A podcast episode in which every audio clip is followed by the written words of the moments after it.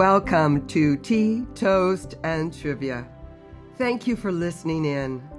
I am your host, Rebecca Budd, and I'm looking forward to sharing this moment with you. I am delighted to meet up with my friend and poet, Mary Jo Malo. We are bridging the distance of 3,420 kilometers between Milwaukee, Wisconsin, and Vancouver, British Columbia to discuss poetry and a poet's calling. Now, driving time between us is 31 hours, and Zoom time 31 seconds. Isn't that an amazing feat of technology?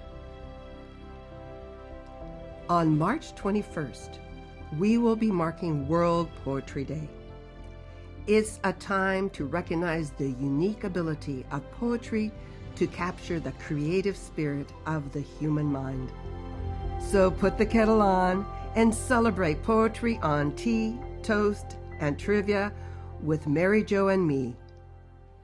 Welcome, Mary Jo. I have been looking forward to this conversation for a very long time. So have I, Rebecca. So nice to speak with you again today. You have really been an inspiration to me, Mary Jo. It has been wonderful to connect and be part of your thought process. You are a magician with words, and you put it in poetry that really speaks to the heart. Oh, thank you. W.H. Auden describes in these words A poet is, before anything else, a person who is passionately in love with language. I have found that some ideas can only be expressed within poetry. Is it the simplicity, the structure of words, the symbolism? Well, without a doubt, poets love language, which is ironic because poets use an economy of words rather than an abundance of words. And yes, the sound of words is important, how they relate to one another sound wise, meaning wise. Language, according to some linguists, is symbolic in itself. It's sign and it's metaphor. I believe that poetry is essential because it helps combine ideas and emotion, thoughts and feeling, which is how we learn language as a child. The meaning of certain words teaches us to stop using those words because of perhaps ridicule in that age of imagination where we transition into school and the more adult world, we tend to figure out which words have more meaning than others. Another point is the inseparability of ideas and emotion. It's almost a spiritual experience. There are those intangibles and there's a sense of mystery, which is what I think you're alluding to. Poetry focuses on this connection between things, between people, between people and nature. It's very contemplative. How did you come to poetry? Was it at a young age?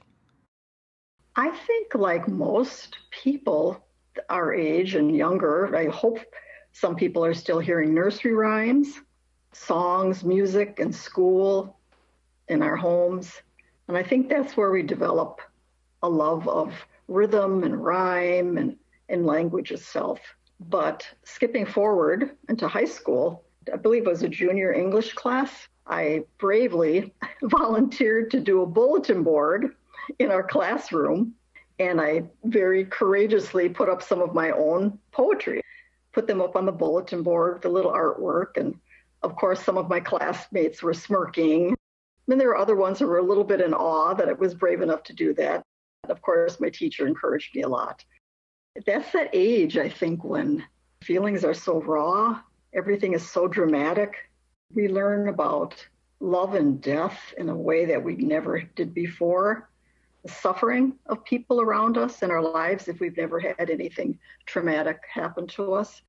In eighth grade, many of these same classmates lost a classmate to leukemia, and they decided to take our entire eighth grade class to her funeral, which was very traumatic. And I think this all happened you know, the memories of that and all these strong feelings all came to a head at that year for me. The one poem that had a tremendous influence on my thinking about poetry was Thanatopsis by William Cullen Bryant. I believe he was in the Transcendentalist movement. If not him, there were many other Transcendentalists that influenced my poetry to this day. Imagine that, early 19th century had a lasting impression. That would be Thoreau, Whitman, Emerson, people like that. You brought something to the foreground of how we experience life and how poetry can resolve some of those issues in our thought process and acceptance of how life turns out. It brings to mind Robert Frost when he said, A poem begins as a lump in the throat, a sense of wrong, of homesickness, a love sickness. Does this mean that the words of poetry suddenly come to you in a flash? Or is it a more structured, deliberate action? Really, I think it's a combination of the two. Sometimes it begins with an idea, but I think those are halves of the whole. One leads to the other for the writer as well as for the reader. It's where you begin. There are schools of poetry that believe that poetry is just utterance, express whatever you feel like expressing, and they let that stand on the page or the spoken word. Other people enjoy more cerebral, more intellectual poetry where the ideas are important. I found that when I'm reading, especially, that you feel and you think at the same time. You're not really separating those two things. And that's why poetry is, is really special. It's that blending of the two. You can read words about an idea, and suddenly it provokes you to feel a certain way or you could feel a certain way and suddenly you start to think about maybe why you feel that way do other people feel this way and so on i find it very difficult to split the two there's a wholeness there for me your recent collection of haiku on winter is brilliant. Your words sent me back to a time when i lived in northern manitoba. How did you come to this subject matter? How do your poems develop? Please guide me through the stages of a poem. Well, first of all, thank you. Going back to the transcendentalists, what can nature, what does creation teach us? First, I start with an observation of nature, including people. What are the connections between that person that I'm observing? What is the connection between what I'm seeing and what I'm feeling? Does that physical thing symbolize something different, something eternal, something profound, something universal. I start jotting down all the random thoughts, specific words, and phrases that come to me about that feeling and that subject. Then I move on to try and find the very best words to convey that feeling. Some words are more powerful than others.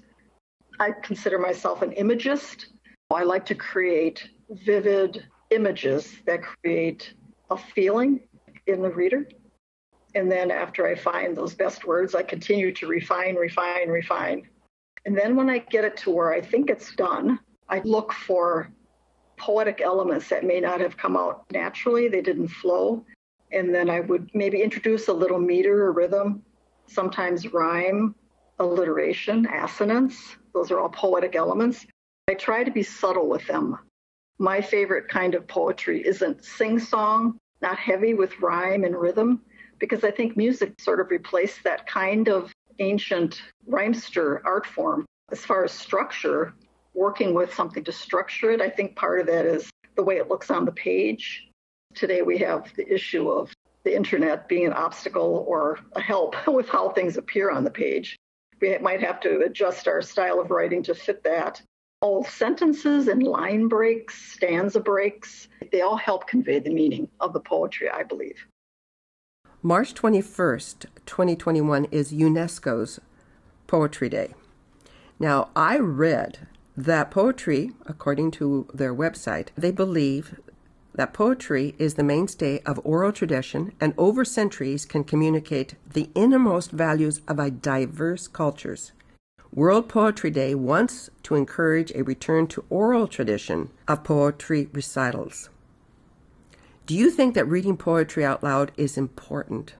I think it's important because listening helps us slow down. It creates a pause in our busy day and our overactive minds. Talking about languages, extinct languages, I think it's really important for people who could be bilingual and let one language drop, languages that are just going extinct.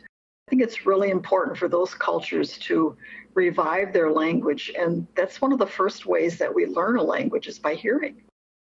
I think even as adults, we tend to learn better visually. We, when we talk about audible books and these kinds of things, I think we're learning to appreciate listening more, especially to reduce screen time and chattiness. I think we all talk a lot, and I think that when we have to listen to somebody speak, there's just a, a power in that, and there's a, a calming, and it, it teaches us to be more careful with our words. Part of the oral tradition of poetry is that everyone stops and listens to a history or a, a rhyme that is just fun. There's nothing wrong with having fun with rhyme. We've moved so far from the centuries when poetry told stories, long stories, heroic stories. I like that. Some of the novels that we read were originally poetry. The Iliad, the Odyssey, the cycles, the chansons, and all those. I think that those were for a different time. But we can revive that maybe in a shorter form. Your thought on listening so that we slow the words is a powerful statement. And I think that you've given me reason for why poetry is important in this world today. Have you gotten through Evangeline yet? Not yet, but it is there, waiting. It's a great example of a poetic story. I, I really loved it. I've started it. He tells it very well and he brings you along. This is the forest primeval, the murmuring pines and the hemlock. I think that's how it goes. I think there's goosebumps now. I'm checking. Yes, there is. I've got a few on my neck. How would you encourage aspiring poets to continue? I would say to just love the process, enjoy the process. That's something which Elizabeth Gauffreau has been been helping in our community, inspiring poetry and just writing in general. I really see the value in words and how they can inspire us. I think if you read a lot and you read about poets and styles in the schools, you'll eventually find what really resonates with you. You might change your style many times over the years. Mary Jo, I'm going to ask a favor. Would you do me the honor of reciting one of your poems for us? I would be delighted. The title of this poem is called Poesis, the Words. Always chasing them on and off the clock at work notebook in my pocket on the park bench, or in the kitchen, waiting for water to boil, stirring in the pasta. My daughter says, Mom, you're not listening. You have that faraway look. They collaborate behind my eyes. At night, whispered into my husband's ear, he says, I love their sound. Lull me to sleep. Keep talking. But they ambush me I'm wide awake. Thank you, Mary Jo. I have had those instances where words do ambush me, and they always come at night, unbidden, uncalled for, but there they are, and we have to embrace it. But they make us wide awake. Any last thoughts before we leave, Mary Jo? Oh, dear Rebecca, thank you so much for including me in your series of writers. Your support, encouragement, and enthusiasm are contagious. You've helped to grow our creative community. In closing, I'd like to read one of Auden's stanzas from his tribute, or his memorial, really, to William Butler Yeats. You could say it's my personal mandate as I write. Follow, poet, follow right to the bottom of the night with your unconstraining voice, still persuade us to rejoice. That is a wonderful place to end this conversation. But you will come back. There's more to be discussed and explored. The opportunities are out there, and I would love to have you come back to tea, toast, and trivia. I would be delighted to come back and do this again. So many things to talk about. Thank you for joining Mary Jo and me on Tea, Toast, and Trivia. And a special thank you to you, Mary Jo, for sharing your insights on poetry and celebrating World Poetry Day. You inspire me with your words. Listeners, I invite you to meet up with Mary Jo on her blog, This Shining Wound Original Poetry by Mary Jo Malo. It is a place where the music of words dwells. Until next time we meet, dear friends, keep safe and be well.